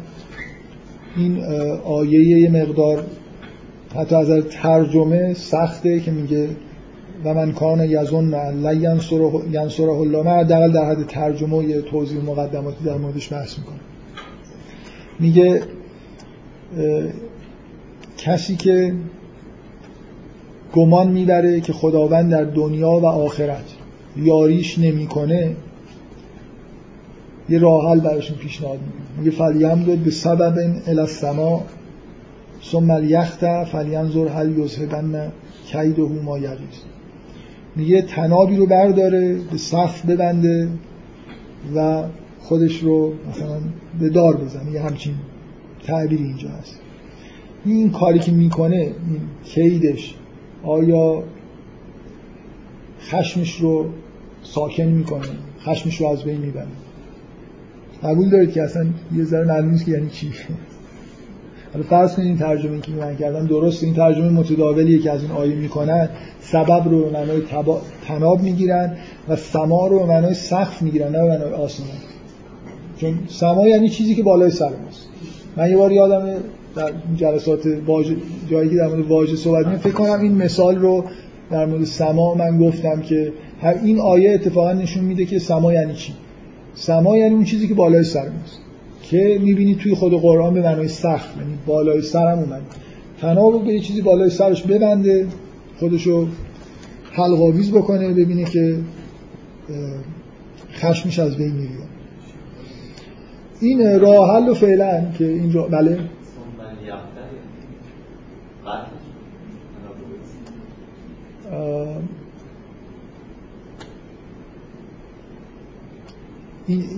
معنی آیه برالی میشه که خودش به اون طرف آویزون بکنه. و قطع بکنه. میگه که فلیم دود به سبب من السما ثم الیخت. آره. خودشو ببنده بعد قطع بکنه ببینه آیا غیزش از بین میره یه خود پیچیده تر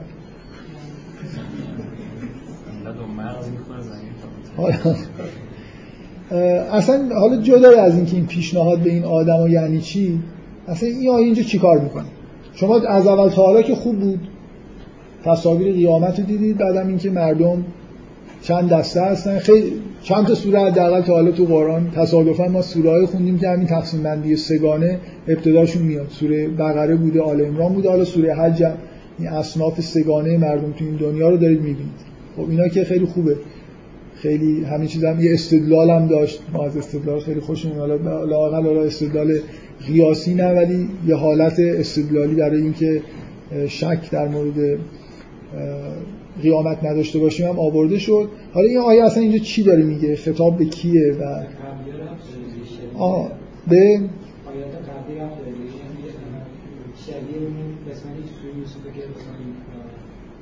حضرت یعقوب گزارش میگه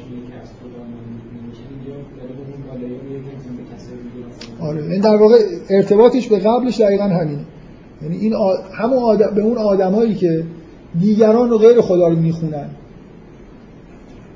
لابد امید اینکه خداوند یاریشون بکنه ندارن که سراغ کسی دیگه رفتن یا کسی هست که فکر می‌کنه تو دنیا یا آخرت خدا یاریش نمی‌کنه حالا این کار بکنه.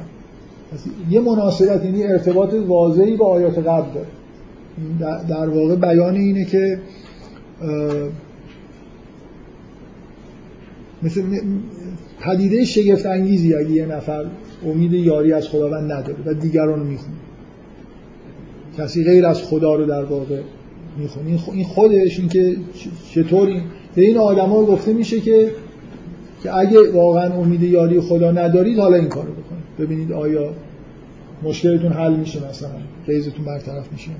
در حال آیه حالا درستی ارتباطی با قبلش داره آیه پیچیده و مبهمی. که چرا اینجا داره گفته میشه و معنی اصلا این کار چیه؟ ساده نیست خوبی این جلسه من امروزی داشتم می اومدم خیلی با حالت اگه یه جلسه بود که یه جلسه در مورد سوره حج اینو خلاصه یه جوری الان یه جمله لاقل می‌گفتم یه چیزی می‌گفتم دیگه. الان گفتم خب خیلی راحت میگم میگم که خب یه علامت سوال اینجا می‌ذاریم یعنی چی؟ تا آخرش هم حالا همینطوری. اگه من وقت کم بیارم می‌تونم اینجا علامت سوال بذارم برم جلو و جلسه دیگه ای هست. که انشالله می‌تونم بیام در موردش صحبت خب باز دوباره و کذالک انزلنا و آیات بینات و ان الله یهدی من یرید. یه بار دیگه این دفعه اسم ادیان در کنار مشرکین میاد و اینکه در روز قیامت خداوند بر همه اینها در واقع اینا رو از همدیگه جدا می‌کنه در واقع روز قیامت و بحث به وجود میاد برای اینکه این اصناف مردم از همدیگه جدا بشه اینجا اون سه چهار یا پنج دست مردم حالا به تعبیر من سه دست مردمی که در قبل ازشون یاد شد وقتی که حرف از حکم کردن و جدا کردن مردمه حالا انگار دو دستن همونطوری که شما انتظارتون از خلاصه کسانی که انتظارتون از آخرت اینه که مردم به دو دسته بهشت و جهنم تقسیم بشن. در دنیا سه دستن برای خاطر اینکه یه عده کافرن واضح اینا که جهنمی هن اونا هم که مؤمنن اهل بهشتن. یه عده اون وسط هستن که شما نمی‌دونید که در واقع چه اتفاقی براشون میفته متوجه هستی؟ ولی ولی وقتی که چیز میشن وقتی که در موردشون حکم میشه در واقع یه عده از اینا همراه با اونایی که مؤمن بودن می‌تونن برن اونور یه عده از اینا با اونایی که کافر بودن میان اینور به هر حال بهش جهنمی هست و اون دنیا انگار این سه دسته به دو دسته دارن تقسیم میشن. این آیات بعد که در مورد حکم خداوند در مورد مردم بعد از به در جهان بعده حرف از اینه که حاضان خسمان اختصمون فی دو گروه هم و در مورد این دو گروه صحبت میشه. در دنیا وقتی حرف از اصناف مردمه چون ما نمی‌دونیم که کی به کیه کدومشون کافر الان این آدم اینوریه. حالا خلاصه ممکنه وقتی داره میمیره کافر باشه یا مؤمن باشه ابهامی وجود داره. اونجا بالاخره این آدما به دو دسته خوب و بد انگار دارن تقسیم میشه بفهم این ترجمه که دست منه گفته که هر کس هر کس آها آره من به این اشاره نکردم نمی‌خوام خیلی بحث بکنم ولی اکثر ترجمه ها فکر می‌کنم میگه که من کان یزون الان ینصار الله این زمیر ممنون که گفتی من واقعا می‌خواستم بگم یادم اینکه این هول برمیگرده یه ترجمه اینه که این برمیگرده به پیامبر. در واقع داره میگه که اگه فکر می‌کنید که پیامبر در دنیا آخرت یاری نمیشه حالا این کار بکن. این ترجمه می‌تونه ترجمه درستی باشه و ارتباطش به قبل خودش رو در واقع یه جوری باز از بین می‌بره. یعنی خیلی بی ارتباط تر میشه. من نمی‌خوام الان بگم که این ترجمه بدیه ولی بله. خب حالا بذارید من در مورد آیه نمی‌خوام فعلا صحبت بکنم. حداقل چیزی که ایشون گفت دو تا ترجمه کاملا متفاوت وجود داره بر اساس اینکه ضمیر هو در ین, ین الله به کی برمیگرده؟ به خود اون شخصی که امید نداره یا به پیامبر؟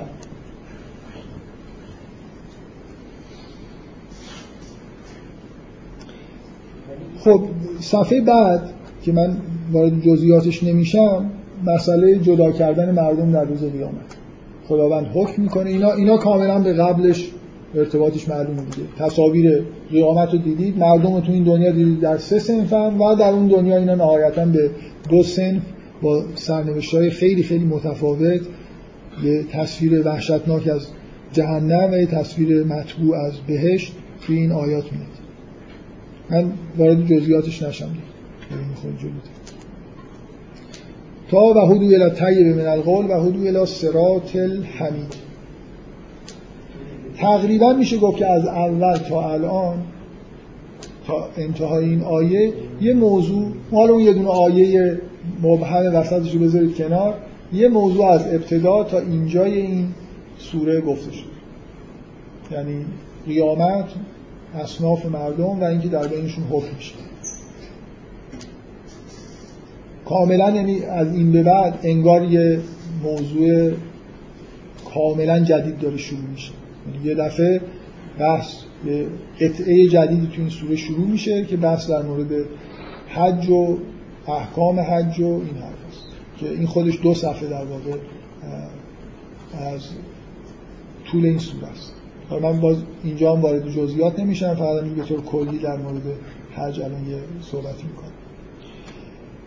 من یه بار باز در مورد این آیه قبلا یادم نیست به چه مناسبتی حتی نمی‌تونم با به اضافه منهای 20 هم فکر نکنم بتونم بگم کجا بوده یعنی اصلا توی چه سری مباحثی بوده. یه بار این آیه رو توی این جلسات خوندم به دلیل یه ویژگی جالبی که از نظر فنی داره نه از نظر حالا اینکه محتواش که میگه ان الذين كفروا و یصدون عن سبیل الله و المسجد الحرام الذي جعلناه للناس سواء الاکف فی داره میگه که میگه ان الذين كفروا و یصدون عن سبیل الله. می‌خواد بگه نزخ من عذاب علیم. آیه اینه دیگه. محتوای آیه اینه که کسایی که کافر میشن و از راه خدا رو میبندن اینا به عذاب علیم دچار میشن. ولی وقتی اسم مسجد الحرام میاد یه دفعه ادامه پیدا می‌کنه. میگه که ان سبیل الله و المسجد الحرام الذي جعلناه للناس سواء العاکف فیه و الباد و من یورد فیه به الهاد به ظلم نزخ من عذاب علیم از بوعنا لابراهیم. اینجوری این مسئله وصل میشه به ماجرای مسجد الحرام. حالا چیه؟ از کجا اومده؟ ابراهیم. یعنی یه آیه‌ای که یه جوری به نظر میاد تهدید کفاریه که سبیل خدا رو در واقع میبندن. من اینو اون دفعه خوندم برای خاطر این حالت جالبی که داره که وقتی اسم مسجد حرام میاد یه دفعه فضای مثلا آیه تغییر می‌کنه. مثل یه حالتی هست که شما مثلا یه نفر جمله داره میگه اسم یه نفر رو می‌بره همه مثلا صلوات میفرستن به دلیل اینکه خود این اسم اسم مهمیه این حالت تو این آیه است که انگار یه دفعه اسم مسجد حرام که میاد ادامه پیدا می‌کنه دیگه. اصلا مسجد الحرام به نوعی تعبیر همون سبیل الله یعنی یه جور جلوگیری از مسجد الحرام نمونه بارز جلوگیری از صد کردن سبیل خداست. مردم باید بیان حج. شما فیزیکیش مثلا توی سبیل سبیل الله به هزار جور معنوی میشه جلوش گرفت. با مشاهده پذیرترین و فیزیکی ترینش اینه که شما راه های رفتن به مسجد الحرام ببندید کما اینکه در مورد مسلمان ها در که هجرت کرده بودن این اتفاق افتاده بود. یعنی نمونه واضح که بعدا حالا به جنگ با همین آدمایی که این کارو کردن می‌رسیم. یعنی این ارتباط دادن صد اولا در قبل گفته شده که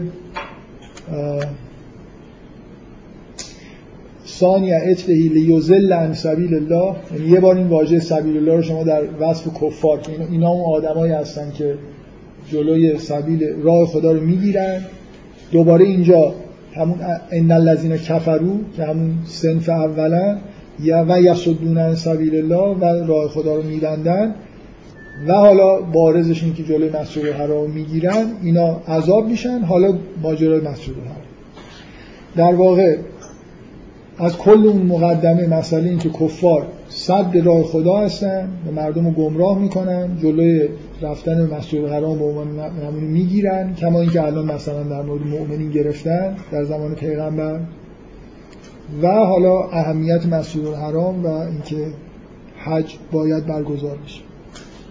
سوره ماعده جاییه که این راه ها باز شده. من در چون جلسه یه جوری بعد از جلسه سوره ماعده است خداگاه همینجوری دارم حرف می‌زنم یاد چیزهایی که اونجا گفتم و چیزهایی که نگفتم هستم و حد اکثر استفاده رو از این بحث حج می‌کنم که بعضی از چیزهایی که تو سوره ماعده نگفتم رو بگم.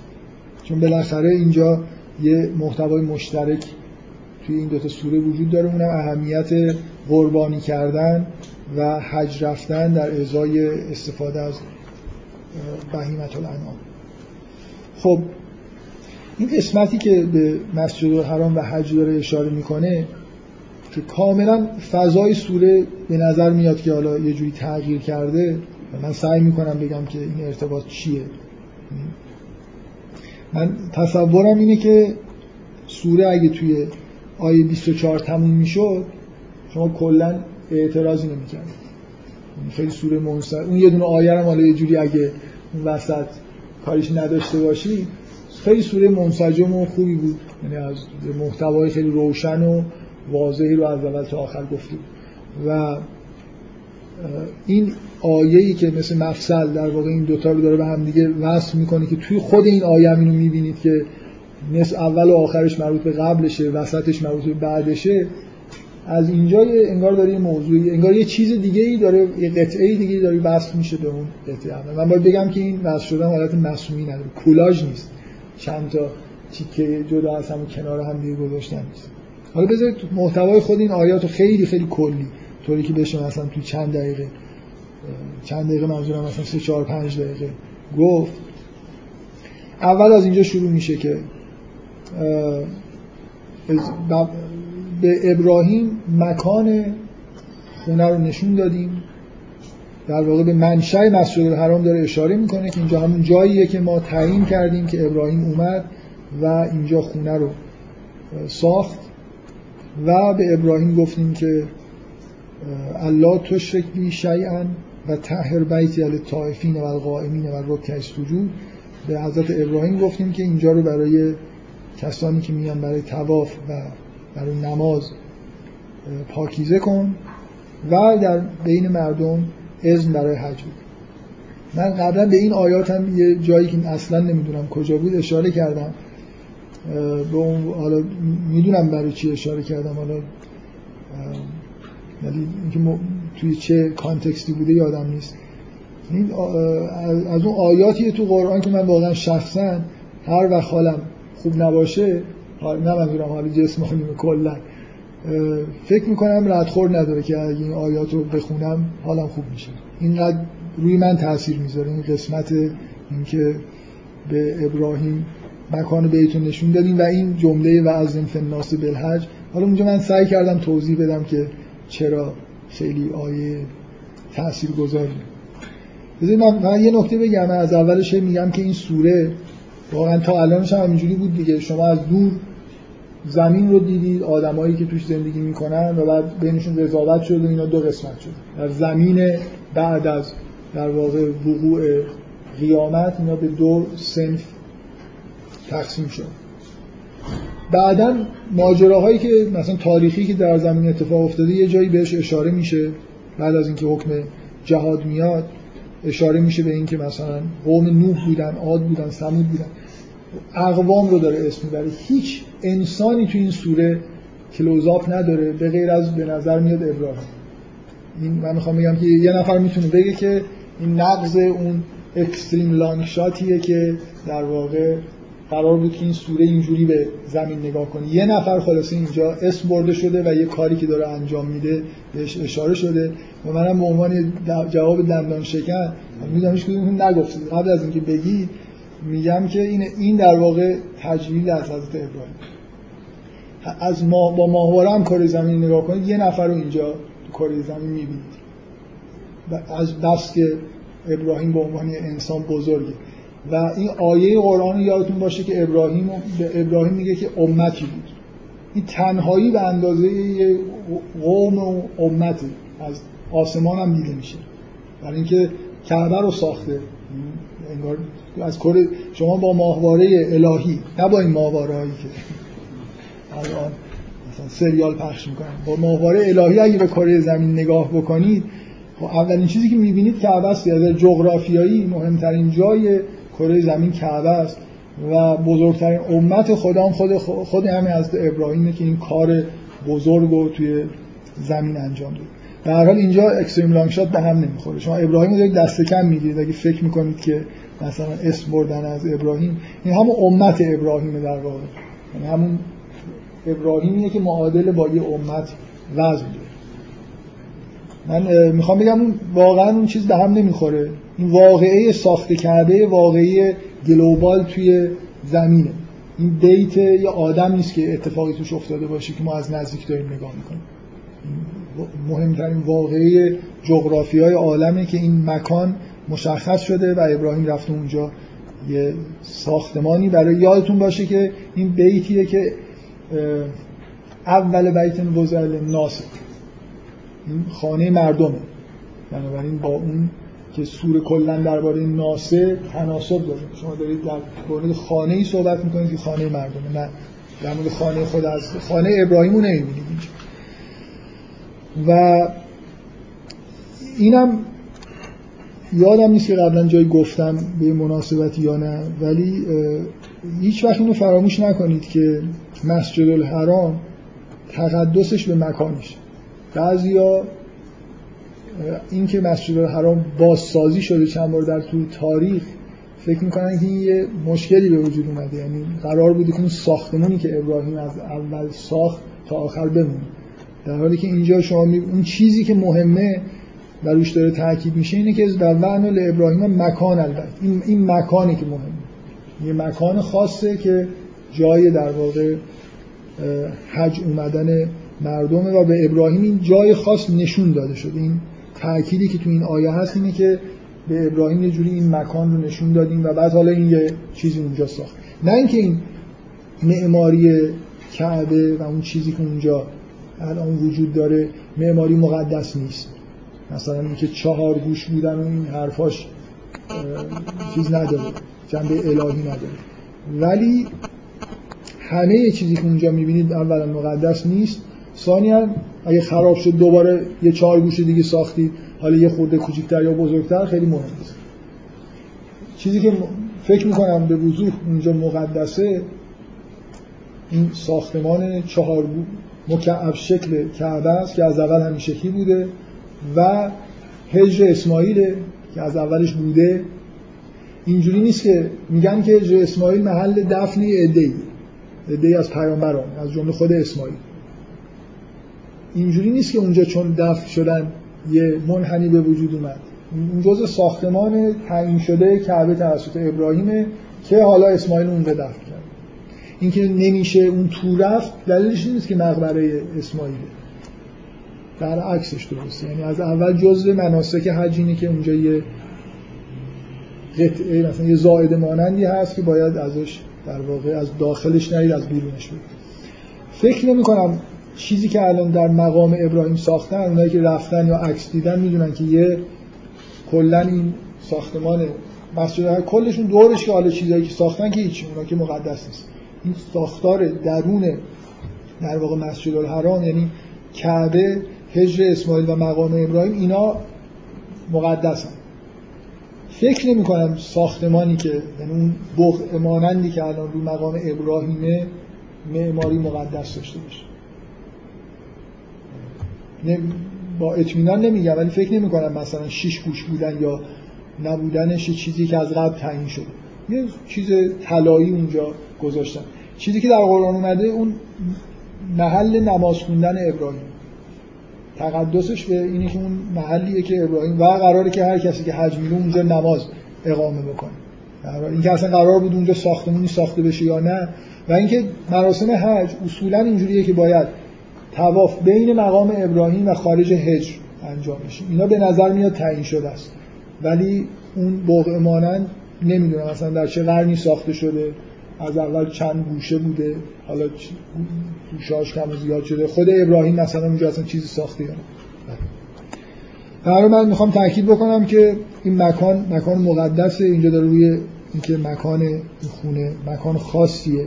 ابراهیم همینجوری یه جایی رو انتخاب نکرده در وسط بیابان ها مکانی که بهش نشون داده شده و بعدا ذکر میشه که اذن حج بده تا مردم بیان و یه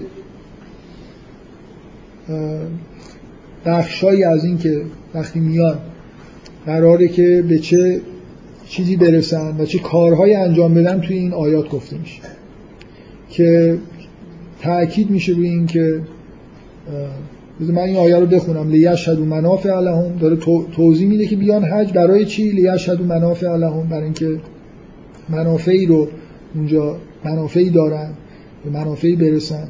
و یذکر اسم الله فی ایام معلومات. و خداوند رو در یه روزهای خاصی که مشخص شده یاد کنن. الا ما رزقهم من بهیمت الانام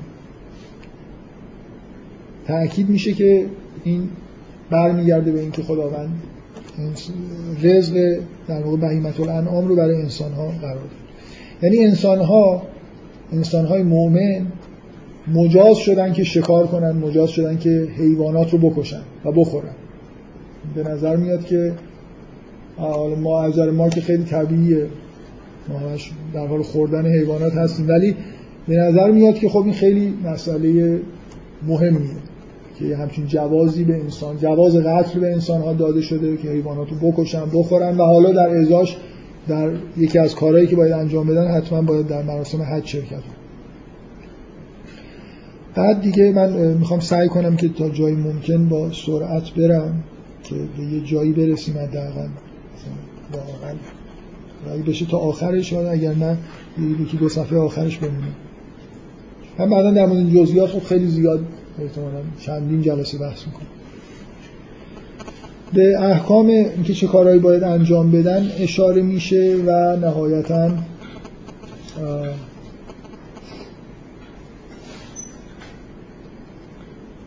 این آیه میاد این آیه رو لازم دارم میگم به کل امت جعلنا من سکن لی از اسم الله علی ما من برای تمام امت ها یهودی و مسیحی و همیشه یه من مناسکی بوده برای اینکه این جواز در واقع قتل حیوانات و خوردن حیوانات باید کاری در ازاش انجام بدن. منسک یعنی عبادت. بعضی ها میگن اختصاصا یعنی قربانی ولی بعضی ها میگن منسک یعنی عبادتی که با همراه با دشواری. نه از جمله می‌تونه قربانی هم باشه. همه امت ها مناسکی داشتن. مناسکی داشتن به این معنا که یه کار مثلا حج در با اینجا داره گفته میشه که این حج و مراسم حج منسک امت شماست. و قبلا هم همه مناسک داشتن. یهودی ها مناسک مشابه داشتن. از همه جا می اومدن در معبدشون و اونجا قربانی می‌کردن و یه مراسمی رو انجام میدن و در میگه لکل امتی ممکنه حج نبوده ولی منسک داشت یعنی مثلا ممکنه فرض کن حالا من یکی یه منسک بسازم همینجا فل بداهه مثلا یه حیوانی رو ببرید بالای یه کوهی اونجا قربانی کن تو خونه بغل خونه‌تون هم نه. یه کارهای انجام بده یه خورده مثلا منسک فکر می‌کنم منظوری عبادت یه مقدار دامنه‌دار و پیچیده و سخته. بعضی ها منسک رو به عنوان منسک معنی عبادت میده مناسک به معنای عبادته ولی عبادت حالت آینی و یه دشوار داشته باشه. این حج واقعا نمونه واضح مناسک دینیه که یه پیچیده است شاید پیچیده ترین و پردامنه ترین عبادت مسلمان هستی بعضی از این مراجع تقلید یه کتاب احکام حج جدا می نویسن که توی رساله مثلا جا نمیشه احکام حج. که چند روز از صبح تا شب شما باید یه کارایی بکنید و حالا اینکه ویژگی های این مناسک چیه من اون چیزی که اضافه بر سوره می‌خوام صحبت بکنم یه خورده در مورد جزئیات جالبی که مناسک حج داره می‌خوام صحبت خب تا میگه که والبدن جعلناها لکم من شعائر الله. میگه که قربانی شطور رو از شعائر الهی قرار دادیم. لکم فیها خیر. این جزء واجبات حج نیست ولی جزء چیزایی که از شعائر الهی هست. فذکر اسم الله علیها صواف فاذا وجبت جنوبها فکلوا منها و اتم القانع اول موتر میگه که وقتی که مثلا کشتیدش ازش بخورید به دیگران هم بدید که که سخرناها لکم لعلکم تشکر میگه اینجوری بود که مثلا تسخیرش کردیم لعلکم تشکر باز این شکر گذاری در مقابل اینی که حیوانات بهیمت الانعامی وجود دارن و ما حق داریم که اینا رو بکشیم. لا ینال الله لحومها ولا دماغها ولکن یناله التقوا منکم. نه گوشتهاش به خدا می‌رسه نه خونی که ریخته میشه به خدا می‌رسه بلکه اون تقوایی که در واقع خود شما رو نجات میده اونه که به خدا می‌رسه. خب مراسم حج من فقط می‌خوام حالا یه توضیح چند جمله ای فقط بدم. مراسم حج یکی از واضح ترین مشخصاتش اینه که شباهت در, در واقع شبیه سازی حشر. یعنی آدما لباس شبیه کفن میپوشن و یه جماعتی جمع میشن در حالی که حق خیلی کارا ندارن. در واقع اصلا خود اون لباس و احکام یه جوریه که دستشون واقعا از دنیا کوتاه وقتی در حالت احرامن انگار حق ندارن به چیزی دست و تصرفی توی چیزی بکنن. مثل یه مرده ای که از قبل در اومده زنده شده و همون حالتی که ما بعد از بحث خواهیم داشت که دیگه اراده ای نداریم کار جدیدی نمی‌تونیم بکنیم. فقط هر کاری بود تو همین دوره ای که توی دنیا بود می‌تونستیم بکنیم. ما, ما هیچ نوع فعل و عملی بهمون در بعد از مرگ اضافه دیگه نمیشه. و همین چیزی که خیلی حسرت در واقع به بار میاره برای اینکه ما اینجا امکانی داریم که می‌تونیم کارهایی بکنیم و نمی‌کنیم. و یه کارهایی که نباید بکنیم و می‌کنیم. کار زیاد می‌کنیم. ولی نمونه که باید بکنیم و اینکه به وضوح هر کسی در مراسم حج رو ببینه و احکامش رو بشنوه که یه شبیه سازی از زنده شدن مرده ها توی حج هست واضح بنابراین حج ارتباطش با آیات قبل به عنوان عبادتی که در واقع اون اتفاق هولناکی که بعدا داره برای ما میفته رو یه بار تو این دنیا انگار تجربه بکنیم بلکه یه اثری روی ما بذاره و یه تغییری تو زندگیمون ایجاد بکنه. این ویژگی در حج هست. بنابراین این ارتباط برای ذکر کردن حج با آیات قبل وجود داره و اینکه این واضح ترین ارتباطیه که میشه دید. و اینکه حج عبادت ناسه. و از فن ناسه به حج همون چیزی که اول گفتم. این سوره کلا انگار از زمین رو داره از دور به ما نشون میده. بنابراین عبادتی که در واقع اون سنف مؤمنین کار مؤمنانه عمل صالحی که از دور دیده میشه انگار حج. و از دور چیزی که دیده میشه اینه که اون سنف جلوی انگار مسجد الحرام رو می‌گیرن. اون منظورم میفهمیدن این چیزیه که یعنی اون صفاتی که برای عده و من الناس و من الناس گفت حالا اینجا تجلی خیلی واضحه شد دیگه. مؤمنین راه خدا. یه جایی هست که به خود از یه راههایی بهش ختم میشه. خداوند گفته از این راه ها از فناسی بالحج تا مردم بیان. یه مرکزی در این زمین هست که انسان های مؤمن می‌خوان طرفش بیان و این می‌تونه راه جلوش گرفته بشه معنای واقعی کلمه. این ظاهر اون باطنیه که وجود داره که انسان های کافر جلوی راه در واقع مردم رو می‌گیرن و باعث گمراهشون می‌کنن باعث کفرشون میشن و نمی‌ذارن عمل صالح انجام بنابراین اولا اینکه از حج اینجا به عنوان عملی که مؤمنین انجام میدن عمل واضح. چون مربوط به ناس میشه. شما همینجا باز این آیات شروع این قطعه رو نگاه کنید. ان الذين کفروا الذي جعلناه للناس بعد دوباره میگه که بعضم فناس بالحج یعنی واژه ناس که فرکانسش زیاده توی همین قسمت مرتب میاد. این تناسب در واقع ذکر حج بعد از اون آیات.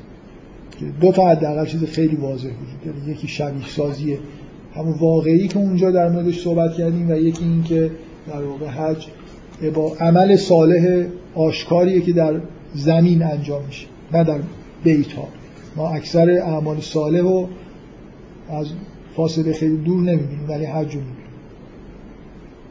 الان البته تو خونه ها انگار می‌تونم ببینیم تا روز سخت و ایناش که می‌بینن ولی فکر کنم حالا دوربین های جدید کم کم نماز مثلا مردم هم میشه از ماهواره حالا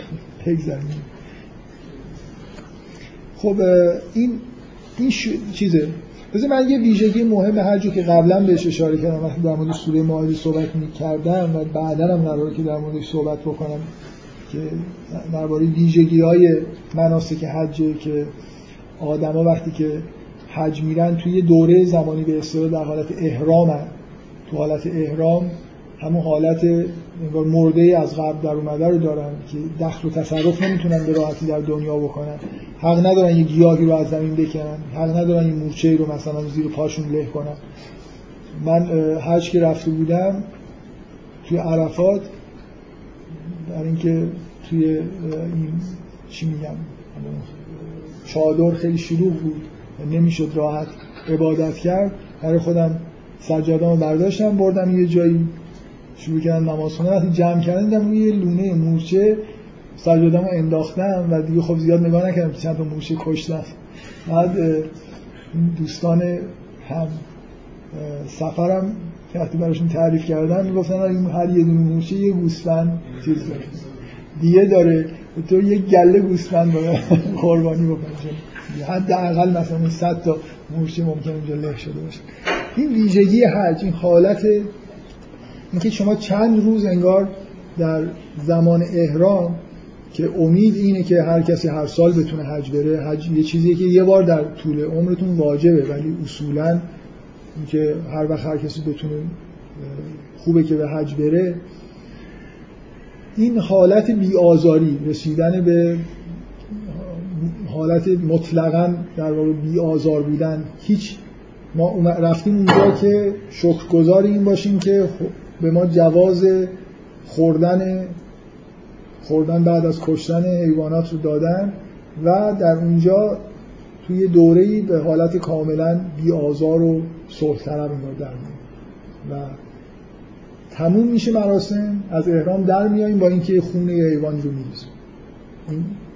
خیلی کلی بخواید به حج نگاه کنید حج با قربانی که کردید از احرام در میاد این مثل تمرین کردن اینه که مثل خیلی خیلی از عبادات مثل اینکه شجره ممنوعه مثلا در بهشت حتی وجود داشت اینکه هر چیزی که استفاده می‌کنی هر کاری که می‌کنی خداوند می‌خواد که شما این آزمایش رو پس بدید که اگه اون کار دوست دارید یه جایی وقتی به شما گفتم نکنید نکنید. وقتی وقتی میوه خوردن توی بهش خیلی کار خوب و خوشمزه یه درخت باید باشه که اونجا خداوند بگه که به این نزدیک نشو. حالا ممکن اون خیلی جلوه هم در نظرتون بکنید میوه هاش هم اینجوری باشه که به نظرتون بیاد خیلی احتمالا خوشمزه نباید بخورید شاید بین حیوانات خوب خیلی خوشمزه است که میگن نخورید اطلاعات دقیقی ندارم ولی به هر که می‌خورن میگن خیلی خوشمزه به هر حال شما هر جوازی که پیدا می‌کنید که یه کار لذت بخشی بکنید یه جای ممنوعیت هست که مثل اینکه آزمایش رو پس بدید که اگه خدا بهتون نمی‌گفت که بخورید نمی‌خورید و یه جایی که یه چیزایی مثلا فرض کنید ممنوعه اگه خدا بگه که در این مورد این کار انجام بده باید انجام بده. این دوال شجره ممنوع است. مثل اینکه شما نباید انسان ها رو بکشید. ولی اگه خدا بگه بکشید باید بکشید. اگه خدا به شما بگه که باید بجنگی باید بجنگی. و اصولا حیوانات رو می‌تونی جواز داده شده که بکشید و بخورید ولی اگه خداوند گفت اون حیوان رو نخور نباید بخورید اگه خداوند گفت وقتی که در حال احرام هستی سید نباید بکنی نباید بکنی. آزاری به کسی نباید برسونی. این مثل در واقع یه جور تمرین اینه که ما اون نخوردن شجری ممنوعه رو تو این زمین باید رعایت کنید هر جا که یه حلالی هست یه قسمتی یه جایی خط قرمزی هست که اونو مثل اینکه شما باید حرف شنوی خودتون از خداوند ثابت بکنید. این آزمایش رو همیشه باید بدید. و یه بودی از در واقع مناسک حج اینه که شما شما که مجازید که حیوانات رو بکشید و بخورید در چند روز که تعیین شده مجاز نیستید این کارو بکنید. نه اینکه بکشید و بخورید. مجاز نیستید آسیب برسونید. مجاز نیستید یه علف رو از روی زمین در بیارید. هیچ حیاتی رو از بین ببرید. از احرام خارج میشید اگه یه موجود زنده رو از حیات محروم بکنید. و از احرام خارج میشید وقتی به شما امر کرده میشه واجبه که یه گوسفند رو بکشید. شاید تو عمرتون نکشته باشید ولی اونجا که میرید باید چاقو دستتون بگیرید سر یه حیوانی رو ببرید و خونش به اطراف هم بپاشه اشکال نداره. آقایون باید این کار بکنید حالا اینکه نمی‌ذارن بکنید و این حرفا این بحث جداست. حکم اینه. هر آدمی توی عمر خودش یه بار باید بره حج و یه حیوانی رو باید جون حیوانی رو بگیره. خدا گفته باید این کار بکن اینکه حالا دوست نداری و اینا اینکه دیگران بکشن هم بخورم و این حرفا در حج هر کسی شرعا مسئول اینه که این قربانی رو خودش انجام بده. الان ممنوع کردم نمی‌ذارن این کار انجام بشه. و ممنوعیتش هم به دلیل جمعیت زیاد و اینکه اگه هر کسی برای خودش انجام بده حالا کی می‌خواد اینا رو جمع بکنه؟ اینکه در یه جای خاصی افراد خاصی اسم می‌برن حجاج رو و به نیابت میشه نایب گرفته اینم جزء شرعه. ولی نیابت دیگه یعنی مثل اصل حکم اینه که شما باید یه موجود زنده رو قربان این این چیزی که این مناسکی که با صلح جویی و عدم خشونت کامل شروع میشه و چند روز ادامه داره با خونریزی تموم میشه. و این همون نکته ایه که من سعی کردم خیلی مختصر تو سوره ماعده بهش اشاره بکنم. که یه سری احکامی که در قرآن وجود داره که مثلا به شما جواز قتل انسان ها رو میده جواز اینو میده بلکه از شما می‌خواد که دست یه نفر رو قطع بکنید یعنی احکام خشونت آمیزی که همراه با خونریزیه توی سوره ماعده بعد از ذکر دو تا داستان اومده. داستان اول داستان بنی اسرائیل که یه جایی ازشون خواسته شد که بجنگن و نجنگیدن. و داستان بعدی داستان حابیل و قابیله که یه جایی که نباید قتل صورت می‌گرفت قتل صورت گرفت در واقع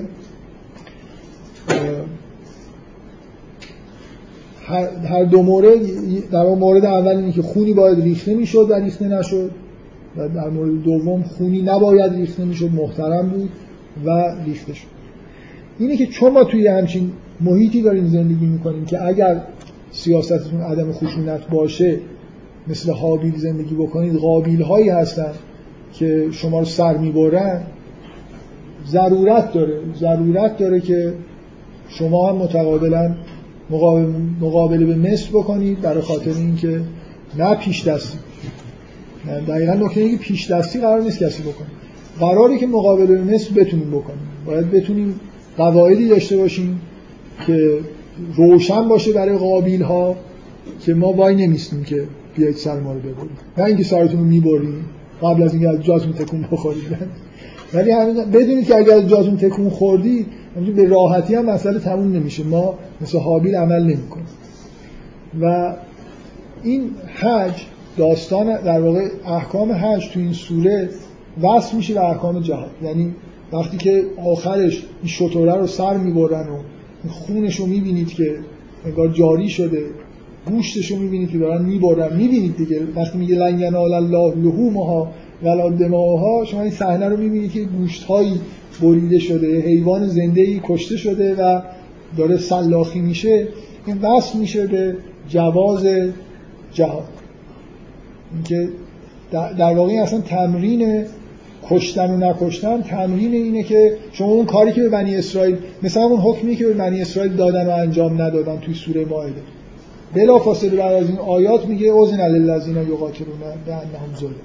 به انهم ظلم. نه به انهم ممکن است ظلم. که حالا شاید مثلا بخوان به ما حمله بکنن ما بریم همه اینا رو بکشیم اینجوری نیست. اگر با این این قسمت بعدی سوره با این آیه شروع میشه که ان الله یدافع عن الذین آمنوا. ان الله لا یحب کل خوان کفور. خدا از این قابیلا از این آدمهایی که قصد جان مردم رو می‌کنن و کافرن از مؤمنین بعدشون میاد اصلا و اگه دستشون برسیم می‌کشن از اینا خوشش نمیاد و از مردم مؤمن دفاع می‌کنه. این مقدمه این آیه معروفیه که میگن اولین آیه‌ای که در قرآن از تاریخی اذن مسلمان از ابتدا تا زمانی که سوره حج نازل شد بنا به روایتی هیچ جوازی برای مقابله به مثل نداشتن. یعنی همینطور کتک میخوردن و کشته می‌شدن و خیلی هم دوست داشتن بجنگن و نمی‌شد. روایت معروفی است که وقتی که از مدینه اومدن با پیامبر بیعت کردن از پیغمبر خواستن که اجازه بده که همین الان قدرت داشتن مردم مدینه اصولا از نظامی وقتی که این بیعت بین پیامبر و مردم مدینه بسته شد به اندازه کافی قدرت نظامی وجود داشت. روایت معروفی است که از پیامبر درخواست کردن که اجازه قتال بده و پیامبر گفت که من جواز این جمله که پیامبر اینه که من من امر نشدم به قتال. تا اون موقع سیاست همون سیاست عدم خشونت تا اینکه این میگن این آیه اولین آیه‌ای که بعد از مدت ها انتظار در مدینه نازل شد که جواز اینه که اگه حالا بهتون ظلم شد می‌تونید قتال انجام بدید. تا قبل از این ممنون. و این مناسبت این که بعد از حج جهاد میاد اولا هر دوتا اینا عبادت ها و کارهای گلوبالی هن که مؤمنین انجام میدن. یعنی ناس میشن فردی نیستن. و از طرف دیگه ادامه حج رسیدنش به قتال هم کاملا واضح که چجوری داره اتفاق میفته شما یه بار دیگه در واقع انگار دارید اون تصمانی که دو گروه دشمنی که با هم دیگه در مورد خداوند جنگیدن و بعدا در اون دنیا در موردشون حب شد توی این دنیا دارید می‌بینید که اینا به معنای واقعی کلمه خصم هم دیگه هستن و مؤمنین هم از خودشون دفاع می‌کنن. در واقع این آیه به جای اینکه این ما به طور طبیعی اینجوری باید این آیه رو اگه می‌خواستیم بنویسیم که به مؤمنین حق دفاع از خود داده شده است آیش اینجوریه که ان الله یدافع عن الذین آمنوا واقعا معنیش همینه. یعنی خدا که نمیاد در زمین دفاع کنه. داره به مؤمنین حق دفاع کردن از خودشون میده. ولی با این عبارت که ان الله یدافع عن الذین آمنوا کمک هم می‌کنه خداوند مؤمنین ولی واقعیتش اینه که داره جواز دفاع میده. این جواز به معنای اینه که خداوند انگار داره ازشون دفاع می‌کنه. خب بذارید من از این چند جلسه بودن سوره حج استفاده بکنم و همینجا تمومش بکنم. جلسه آینده تا آخر سوره رو ادامه میدیم و من حالا از یه جایی شروع می‌کنم بحث کردن در مورد جزئیات سوره. بفهم